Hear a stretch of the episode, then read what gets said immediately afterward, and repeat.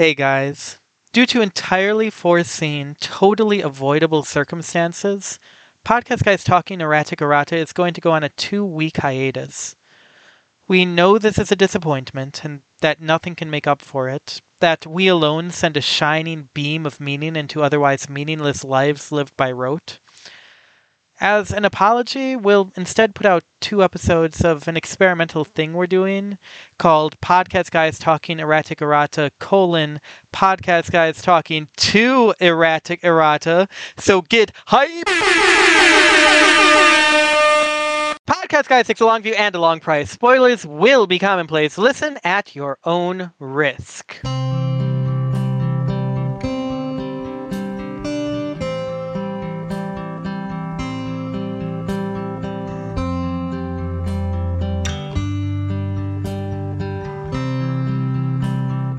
Good morning, faithful reader. Welcome, fortunate seeker. This is Podcast Guys Talking Erratic Errata. Podcast Guys Talking Erratic Errata is a whirlwind reread of a practical guide to evil, where A historian and a literature scholar tackle the big questions about one of the greatest novels of the age, such as will Snatcher build a castle? If red is rage, what are the other colors? And why is Killian so bad at tactics? Ooh.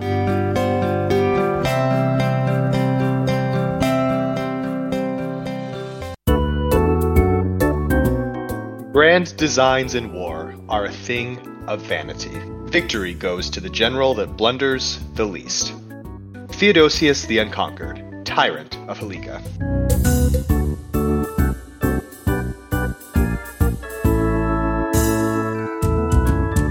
This chapter begins right after the claim, after all, I betrayed him first. And a great army appearing out of nowhere, tackling into Morok's flank.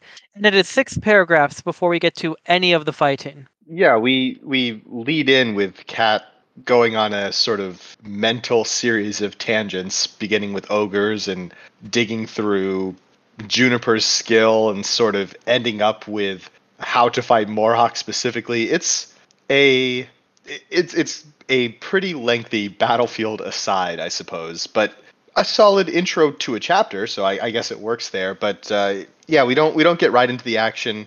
Um, but once the action does begin, most of this chapter is taken up with uh, uh, a, a battle, uh, the battle that's going on. Um, we get the betrayal of Morok. We get the eventual defeat of Morok. No spoilers. Um, and a few important things happen along the way to help build up Kat's legacy, her reputation. For instance, she climbs up an ogre and punches it to death, approximately.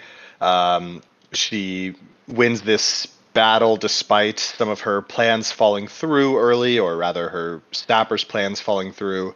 And we learn a little bit of more about a couple of uh, Kat's companions along the way uh, in uh, ways that are pretty important down the line, but right now just seem like uh, sort of side information, little little tidbits of character building that are interesting but don't necessarily mean much. And the uh, the chapter ends with some uh, pretty concerning news. There are raids going on, light raids, but raids going on that are slowly bleeding cat of soldiers, and it's a nice foreshadowing for how the next chapter ends, the way this one ends, um, and we will definitely get to that. But again, this chapter is mostly just wrapping up the battle with Morok and his scary giant wall of flesh and steel. You neglected to note something in that, yes, this chapter ends with bad news, but it really starts with bad news. Catherine writes, I'm, I'm going with it. Catherine writes, I'd known from the beginning that the ogres would be the biggest problem. No pun intended. I rather loathed puns, actually. Oh no, she has no taste. Yeah, Cat's style of humor is more at the expense of other people, not at the expense of dignity. So, which isn't a slam on puns. I also like them. They're just It's an acknowledgement Right. that Catherine's account is currently bankrupt in terms Exactly. of dignity. right. But uh, like you said, ogres. She's talking about ogres being the biggest problem, uh, and she the re, the way she approaches this is she thinks back to some of the studies she's done, some of the learning she's done um, in some old uh, some old military reading that she she did with um, Black, the Black Knight. You know that really important character with some reading that she got through the Black Knight, um, and none of those were particularly useful. She says in how to deal with ogres specifically. Uh, though there is a, a, sort of offhanded reference here to how, quote unquote, good old Terribilis had subdued a band of giants. And I wonder what kind of music they play. yeah, uh, come on. We talked about this. and uh, that terminology is interesting to me. A band of giants. It's like my the first thought I have there is is this like a adventuring band of giants? Are these like an adventuring party of, of giants that came after the emperor here. I don't know. It's it's, a, an interesting unit of measurement for uh, an interesting group name for giants. Uh, I'm just kind of curious about this. The follow up is uh, unsurprising, I guess. First of all, impressive to deal with any number of giants on your own, but Terribilis does do it in a, or did do it in a way that Kat admires, even if she can't emulate at this point. Uh, the way he d- did it was he put a small city to the flame and shot anything that crawled out. I guess that works, and uh, you can kind of see Kat taking notes on this for down the line. Truly, the greatest of Callowans, following in the footsteps of Dread Emperors. Uh, that's Kat for you.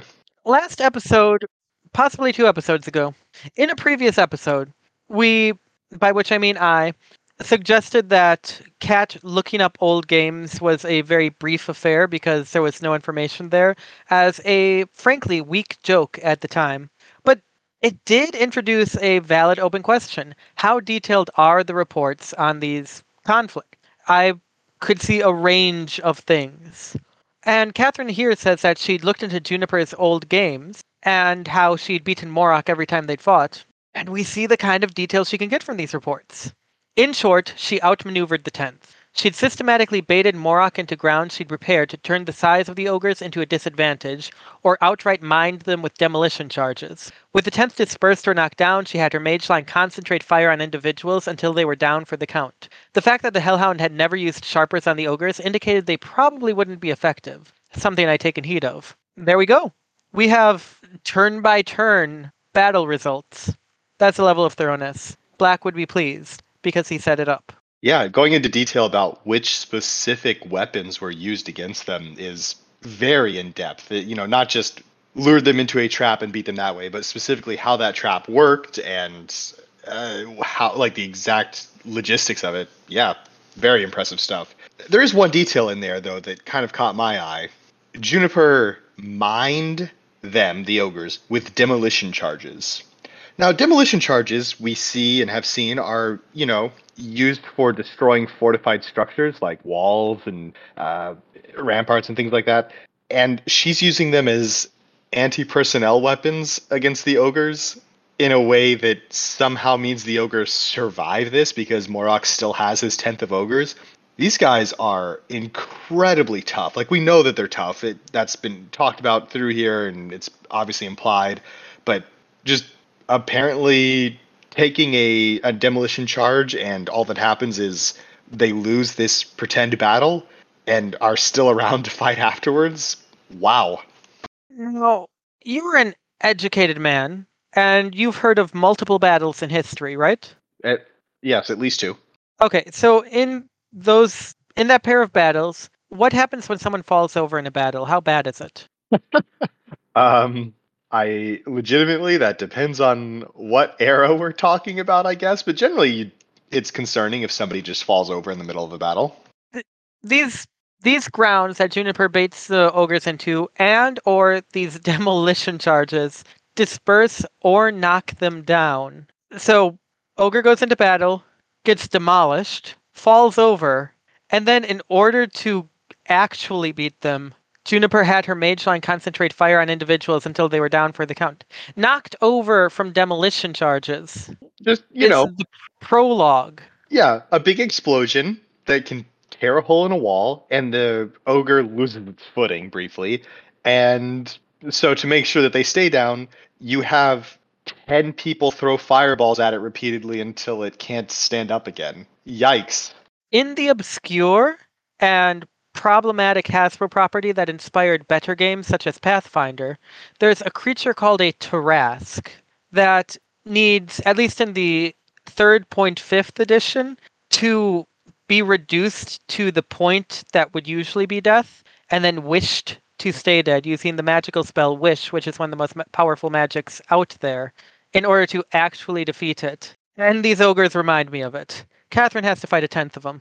I'm sure she'll be fine. She will, because she has Pickler. Catherine decides that explosions are the better part of valor, as she will continue to, and gets Pickler to mine the entrance to her camp with charges which wouldn't explode, as they say, until enough weight presses down on them. Not the weight of an armored soldier, but the weight of an armored ogre, which I I don't think it's that fine of a difference. The square cube law means ogres must weigh at least, what, 1,500 pounds more?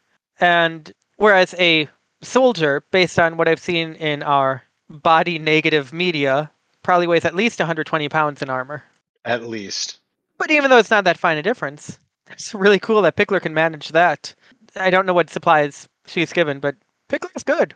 Yeah, I mean the fact that there's a question here, it's not just oh we put in the anti-ogre charges. It was okay, Pickler, rig something up, means that it was Pickler rather than a you know basic supply issue. There was question about whether she could do it. Obviously she could. So yeah, it's it's impressive stuff. And for readers, rereaders, I suppose, no surprise. This is Pickler. Wouldn't it be hilarious, though, if the supply actually provided anti ogre charges? Hey, Morok, this so people can beat you.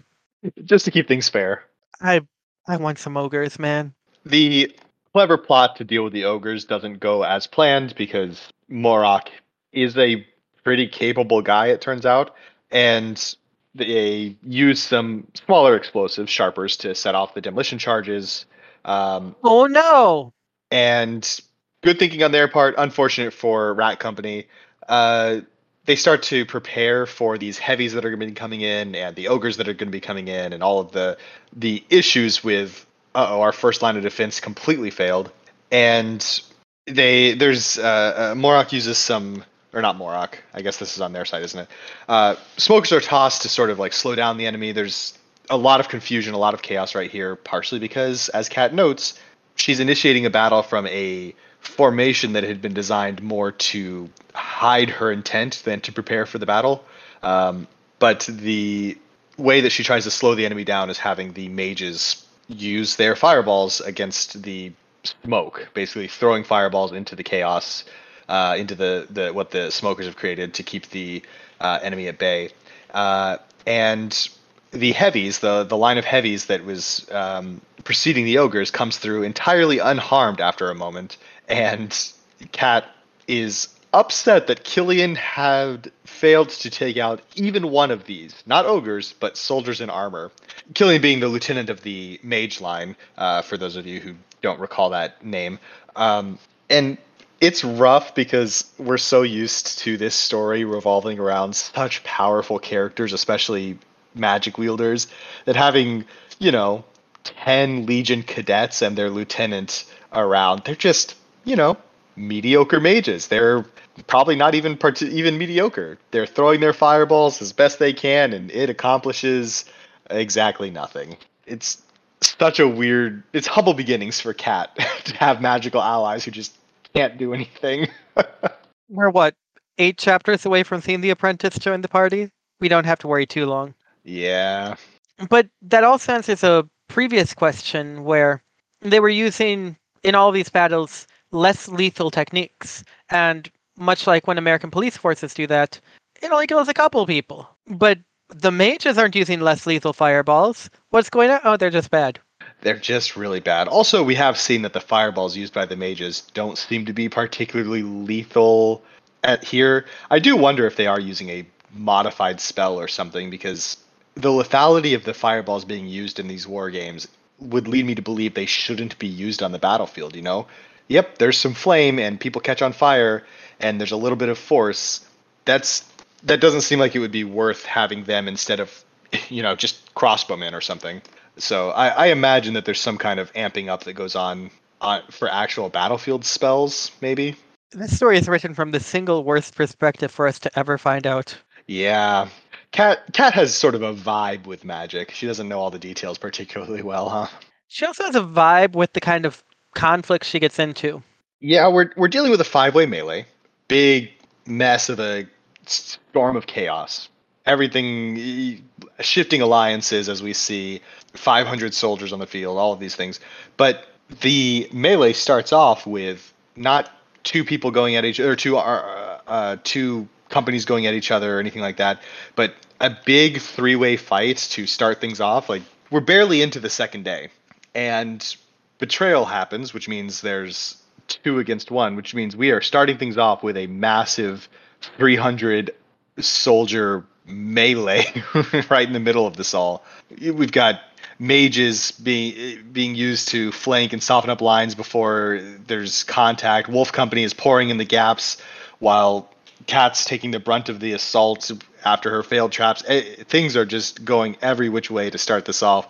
There's a lot going on, and you know it's it's I don't trial by fire for Cat. Sure, she had to deal with Juniper her first time, but this is trial by fire was back in Summerholm. Oh, okay. Trial by um, Sharpers, and uh, Cat's doing okay so far. We'll have to see what happens once the ogres actually get in the mix, and once Morok begins to make actual plays other than just start a fight. Thankfully, we know that Catherine is very adept at spotting such plays. Catherine Foundling, we remember, is the great battlefield whisperer. She looks out at what's happening and comes to a conclusion, acts on it, and saves the day. Or at least her people do. Catherine's trying to figure out Morok's angle here. Why isn't he committing enough men to hold off Wolf Company for any reasonable length of time? Wait a minute. He wants the camp, says Hakram. He's trying to push us out and use the fortifications to hold off Wolf Company. Hakram continues to fulfill his role and later role by filling in wherever Cat fails to. I love it. Yeah, I mean that's that is a, a good observation that it's not just he's got a useful skill set. It's specifically a skill set that's letting him step into places where Cat is lacking things.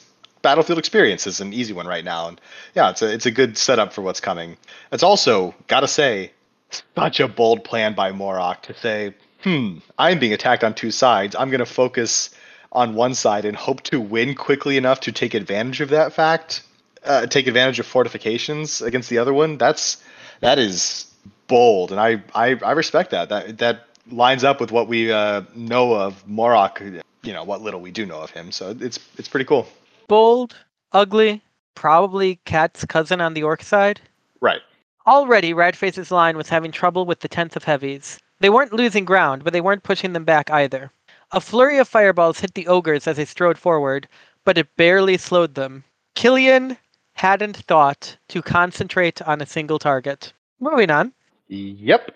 Uh, as things start to go sideways here, Nauk gets in uh, a fight with the ogres pretty much uh, directly, and well, Nauk's a big guy.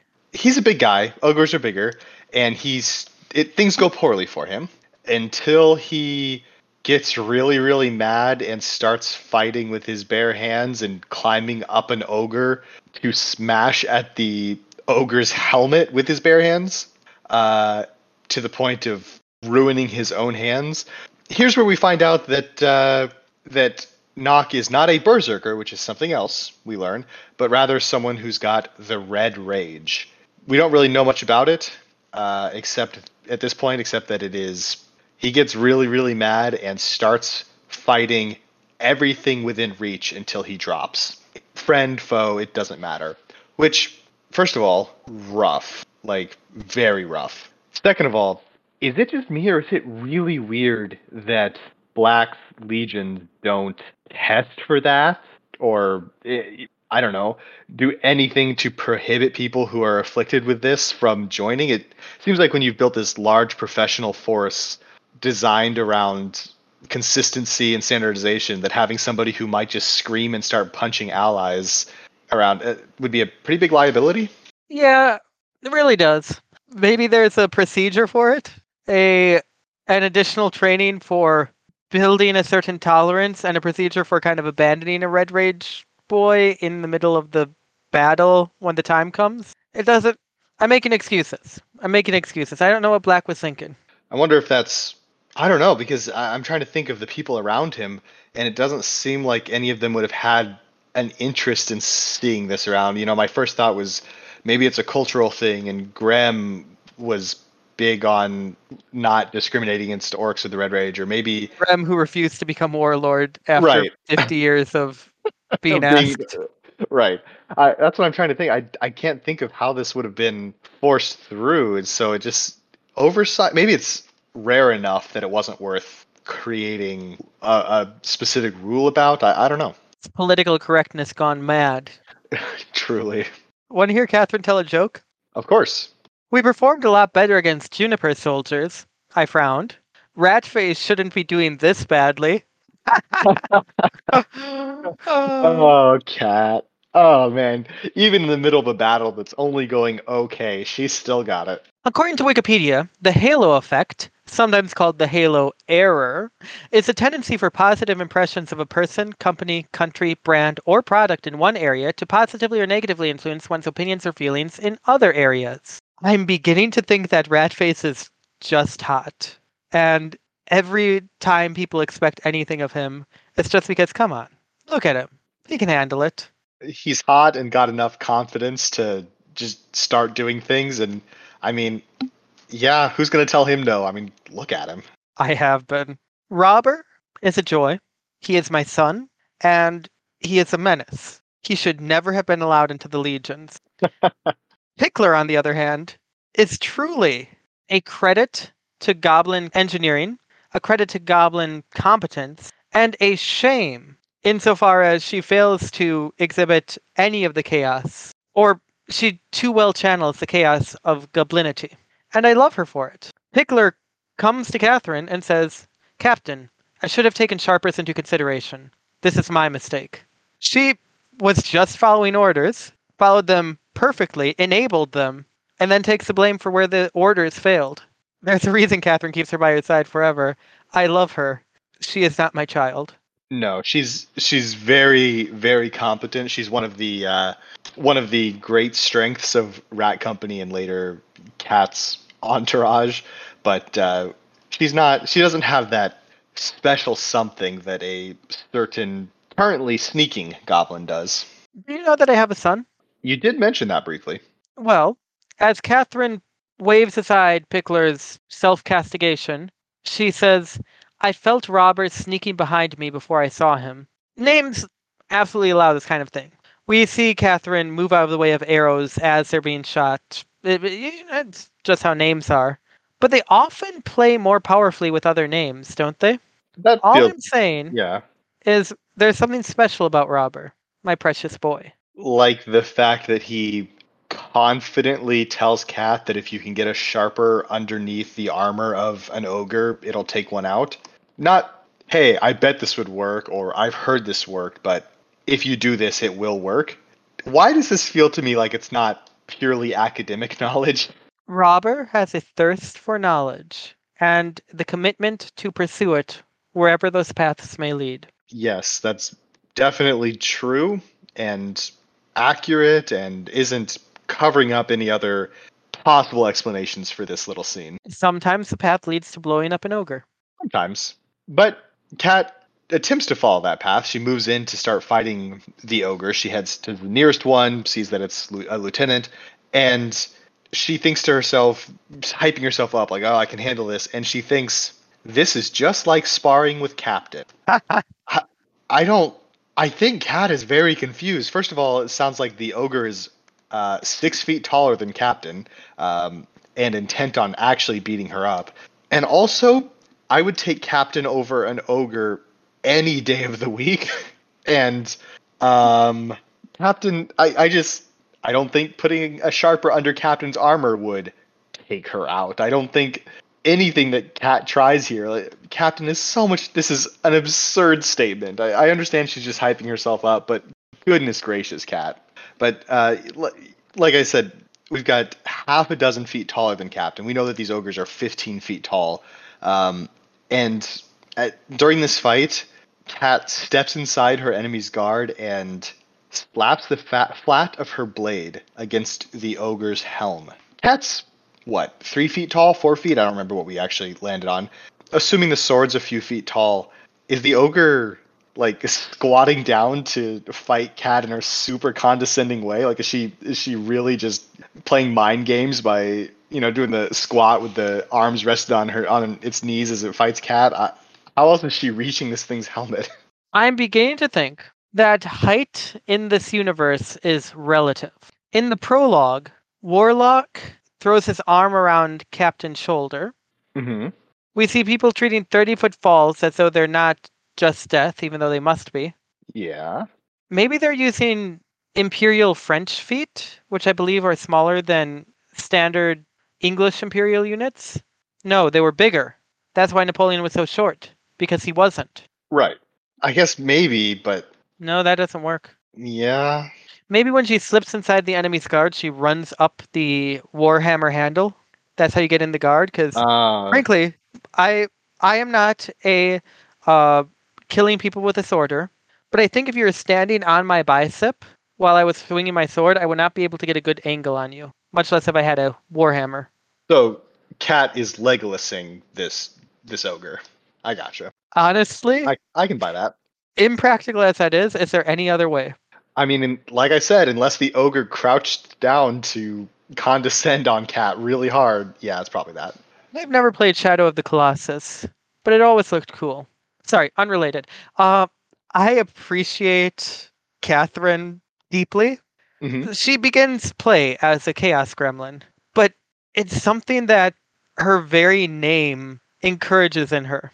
She gets clipped by the hammer, she gets kicked in the chest, she nearly vomits, she worries she felt her chainmail loosen, which I think would mean something has to collapse inside. And so Catherine grabs the sharper she dropped and runs in her opponent's direction, thinking, come on, these are pretty horrible odds. Doesn't it count as a struggle? She she has to throw herself off of every cliff she encounters if she wants her name to work for her. Yes, everything is her fault, but the way she is isn't entirely her fault by the end, is it? Yeah, I mean, I think it's, I, I think it goes both ways. I think the name built it built this specific mantle sort of around who Cat is, and you know, it, it exacerbated the problems a little bit. It very much feels like like uh, uh, a min maxing video game strategy. Okay, so if I am always outnumbered, if things are, if I skew the odds against me just fractionally, I get this power up that's better than if I were slightly, but you know, okay, I've got to make sure that I'm always in these fights that are as awful as possible so that I can use my aspect. Seems like that's not the most long term, like the most sustainable strategy out there. And uh, speaking of strategies that aren't sustainable, um, my fingers crackle. I see what your next point is, and I don't understand why that's the segue into it. Unsustainable? my fingers crackled with pitch black energy, and I punched the sharper as hard as I could. Everything after the word and just goes downhill. Like every word goes downhill farther. Cat just rears back and bare hand punches a sharper. she is so absurd. Naturally, uh, there's a little bit of, uh, of power involved here. It's not just raw punch. She also pushes some of her named power into it, which I, I do want to talk about actually. Uh, you know, more than just the meme of Cat punching out an ogre.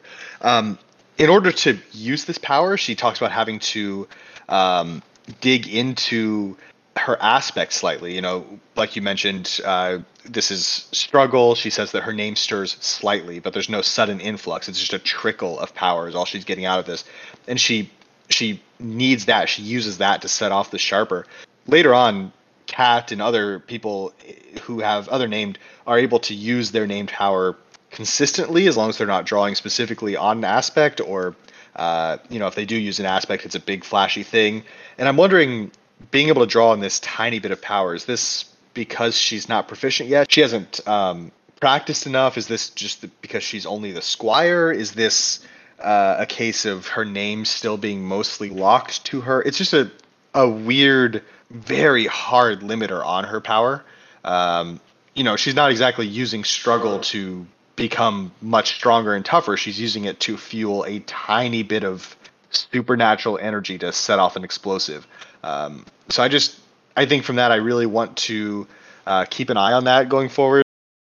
Uh, kind of pay attention to how Cat, as the Squire, uses her power, whether that's something that develops over time or whether there's a switch when she's no longer the Squire. I, I don't know. I'm, I'm just curious what all plays into into this limitation. That's an exceptional point that I did not tap into. Uh, for as blunt an instrument as Catherine Foundling often makes herself to be, she later on really does have easy finesse in so many things. Mm-hmm. She hasn't exhibited an iota of that yet in any way, shape, and No, or form. not in the slightest. But at least she has some power. Unlike our much derided mages. After she blows up an ogre with a punch, someone calls out, That's their captain! She's on the priority targets list! I don't understand why they necessarily need to have the second part of that. That's their captain. But she's not a priority target. Don't worry about winning, everyone. But Rat Company sends volleys of fireballs into the shield wall, and they're less bright than they were at the beginning of the fight. My mages were getting tired, having had no effect on anything. They look good, but uh, Kendra needs to direct her people better. He really does. To kind of step up where her mages have failed, Cat challenge tries to challenge Morok to a duel. Obviously, that does nothing. It accomplishes nothing. There's someone makes a comment about more or less she probably has a concussion from punching a sharper. Um, and so Cat starts to take stock of the situation and realizes nine of the ten ogres are down. As much as we make fun of Rat Company, that's pretty good. They're in a melee. They didn't do anything tricky particularly, and they've taken down, you know, Cat took down one, so they've taken down eight ogres. That's fantastic. Um, she sees this when she's trying to bait out Captain Morok. She realizes that to salvage her, not battle strategy, but war strategy, she needs to really minimize the terrible losses she is about to take. And so she relies on Morok's pride. Captain Morok, she says in all caps, come out, you wretch. You and me out here on the field. And Morok, ugly as sin, is clever as the devil. That's a good parallelism with sin. Yeah. And says, Lizard Company, forward. Good for him. Yeah. And also, that's probably why we never hear from him again. He's not much of a character in a metaphysical sense. Yeah, actually, in a weird way, him taking the duel would have made so little sense on a lot of levels because it would have inflated his importance right before he doesn't get to have any importance ever again. So the duel was not not a good call on Cat's part, and obviously not going to happen from a, a, a meta standpoint, meta narrative standpoint.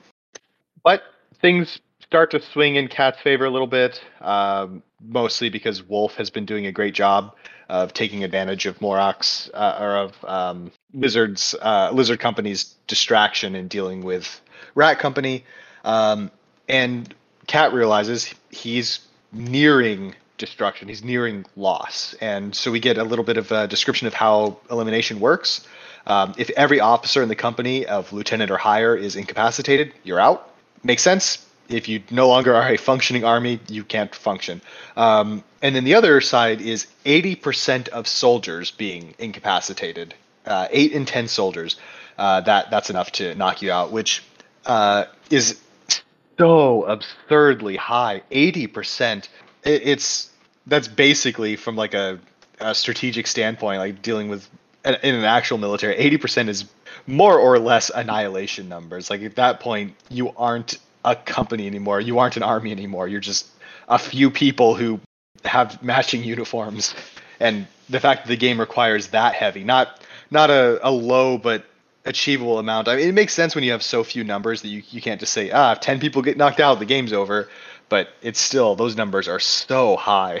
Which I think might function as a piece of incentive to never give up too, because if that's what it takes to take him out, you're going to get hurt if you don't keep working. You don't get to give up. Mm-hmm. Can I complain on about something almost completely off topic? Sure. Yeah, it's my podcast. Uh, I hate the word decimation, or rather, I hate the original Roman meaning of the word decimation. I hate it. I hate it. I hate it. Because it's flipped in your mind. It is. It's the wrong. Ten percent's the wrong way. gradation is making something graded or something that has been made graded. Alliteration is something that has been made alliterative. Deprivation is something that has been made to be deprived. Gratification is something that has made to be gratified. Why isn't decimation something that has made to be a tenth? You need to kill 90% for it to be decimation in the way the word feels. And I get it. And I know that's not even how language works. And even if it is how language works, it doesn't matter how language works because language doesn't work. And because I like saying Latin things, I know that it's also in Latin decimatio, which has nothing to do with what I'm complaining about. But come on, it should be opposite. Does it feel that way to you? It feels that way to me. I have feelings. It yeah, the I think the problem is for me the modern use of the word decimate, like the modern if not literal definition, which I actually I think it is, the modern actual like in English the uh, definition of the word doesn't mean 10%, it means basically completely destroy or remove or whatever. So with that baggage attached to looking at it, it does feel backwards for sure. What's also backwards is the order of spells cast here. As they're beginning to win, Catherine says it's only a matter of time now, and then there was a sudden flash of lightning from Aisha's mage line, and a bolt struck in the middle of the enemy's formation. I couldn't see who they'd hit, and the effort seemed something of a waste, but a few heartbeats later, thunder rumbled in the distance. Lizard Company's standard appeared as a giant image in the sky, a red streak across it. Eliminated. She must have aimed for Morok. I don't know what defensive magics they have on hand, but also I didn't know they had lightning. I thought they were just fireballs and healers for the most part, so Wolf Company's got better mages, I guess. What But- than than rats? Shocker. Yeah, but Rat has Kimberly, who's a special character. She's got a name. But what defenses did they have against Magery? I'm I'm just curious. Why don't they just straight blast each other's captains if they've got that power? Come in, blast Morok, hang out, chat, rest. In the morning before you start moving, just blast Catherine, rest, wait for someone to show up, find Snatcher if things aren't working, and just wait for Snatcher to appear at the battlement, lightning, nap, wait around, recover, go find Juniper, and then get beaten because it's Juniper. I'm just curious, what anti-magery is there? Yeah, I I also was thinking about that. I I have to imagine there's limitations on this. Like it knocks out the caster because they're actually just kids more or less or there's you know, it's such a long windup that it's obvious it's happening and you you know, it's easy to get somebody else in the way to block it or it can be easily deflected by a shield if the person sees it coming or it's not enough to take somebody fresh out and they have to be injured or tired already. You know, there could be any number of limitations on this that mean it has to be done as a surprise when you're already winning the fight more or less, but it is it is odd to see okay, we're slowly winning and a single spell knocks out the captain and nothing else mattered. it's it's uh it's definitely a weird moment without the without any more context. Maybe Morok's like the celestial pillars in Terraria, and you have to kill the minions first before you can actually attack the pillar itself. Recently, you were referring to Morok as being some kind of supernatural being or other. Maybe he is celestial. What you were saying, I think. Which means if there are four of those pillars, that makes Catherine the Moon Lord, which is exactly opposite. This does not work. Hmm. I mean, Duchess of Moonless Nights. Yeah, that's a little rough. Oh, Catherine's just the protagonist, so she doesn't count. We've got the four pillars here, and then Catherine, as protagonist, has to go on to work to slay the moon. The story gets derailed when she gets eaten, when her mantle gets eaten, but that's the story we were building up to. Of course, it all makes sense now. Speaking of things adjacent to things that would make me say that's rough, buddy. Lizard Company has been beaten and blown up and lightninged and shamed and ruined. Now they're going to get picked up or teleported back or something, right? They're they're out of the game. Yeah. Well, Mages from all companies were already at work on the wounded, the rats and wolves because we needed to get moving before too long, and the lizards because they needed to be able to march to their pickup point before being escorted back to Ater. Uh, that's just rough. That march of shame.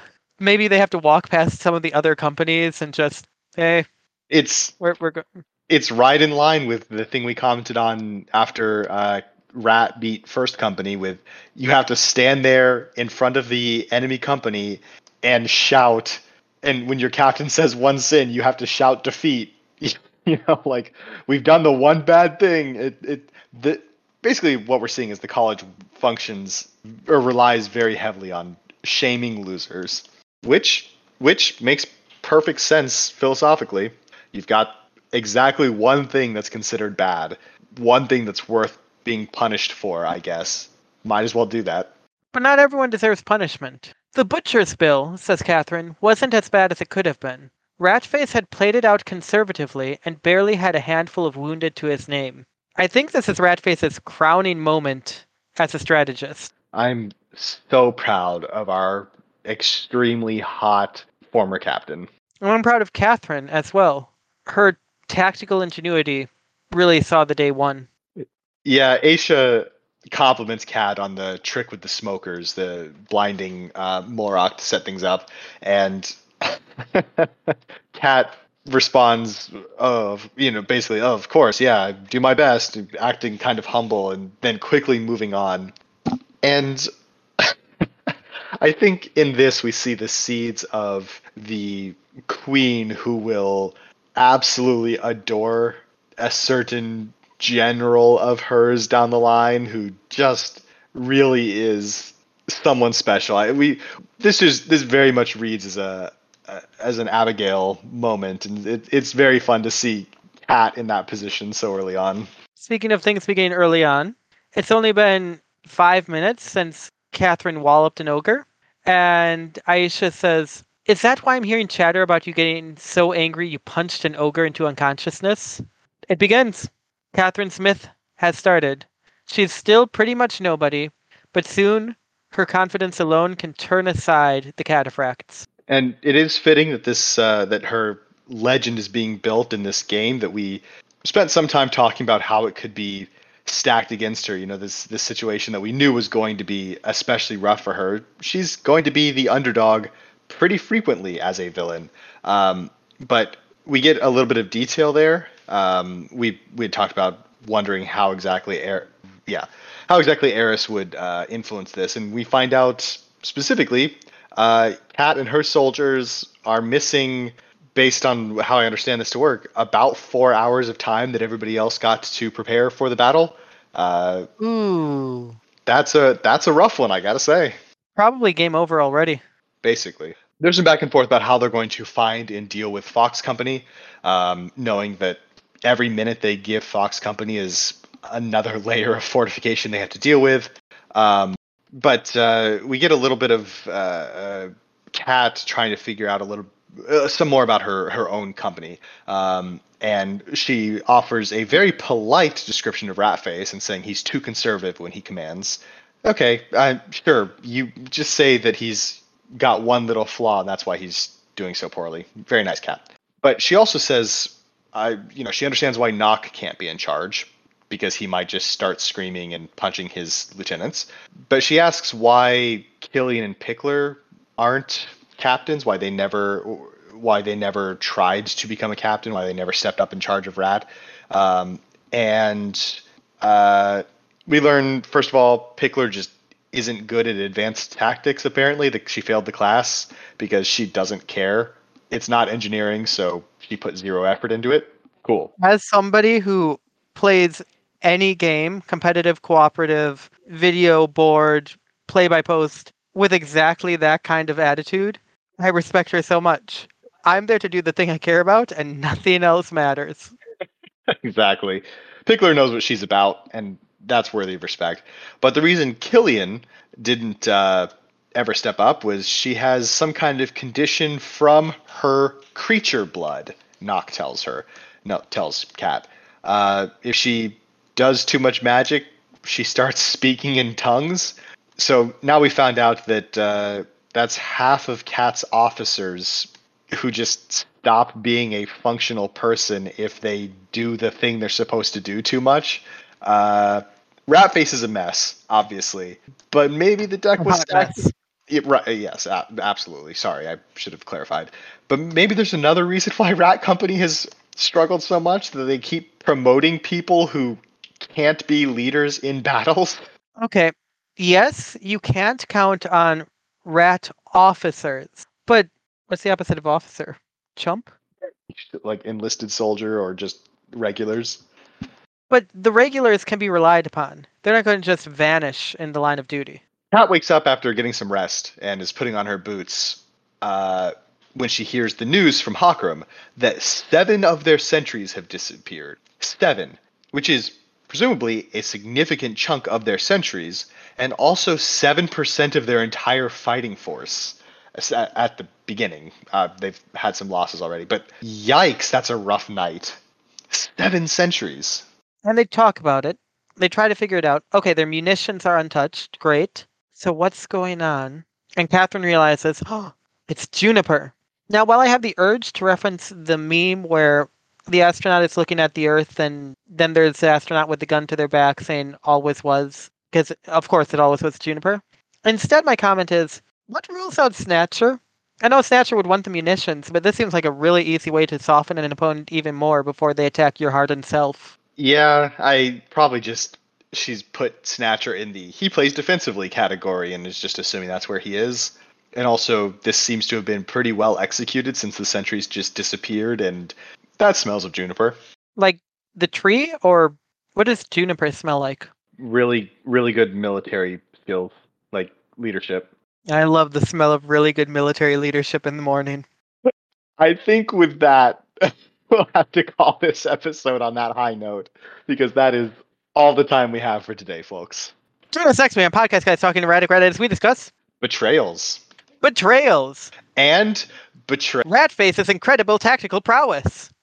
Look, the interrupting thing works when there's a surprise aspect built into it, but we all know about Ratface's skills. Wait in their blood.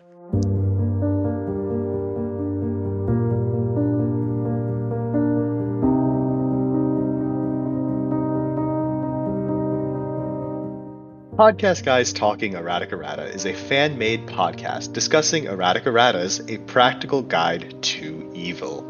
Check out the full serial at practicalguidetoevil.wordpress.com. Intro music for this episode was Cradle of Your Soul by Lemon Music Studio. Music for the epigraph was Funny Organ Intro Outro by Julius H. Outro music, which even now is elevating my voice to the realms of the divine, is Price of Freedom by Daddy S Music. The music is provided by the generous license of pixabay.com slash music. Go and support all the artists who make this work possible by providing their stories and sounds free of charge. If you'd like to support this podcast, follow us on Twitter at The Long Price. Do you have questions, comments, or contributions? Are you overwhelmed by the urge to correct our errors? Email us at thelongprice at gmail.com. If you'd like to materially support our work, find our Patreon at patreon.com slash pgtee. Join the ranks of our patrons and be called by name. Receive personalized stories and art, or even join a PGTE-inspired RPG. We implore you, don't consider joining unless you're already supporting the artists who make this all possible. Special thanks to our patron and liege, always the claimant, never the named, as well as the hordes of cattle below. Next week, Chapter 25 Snatcher's Plan.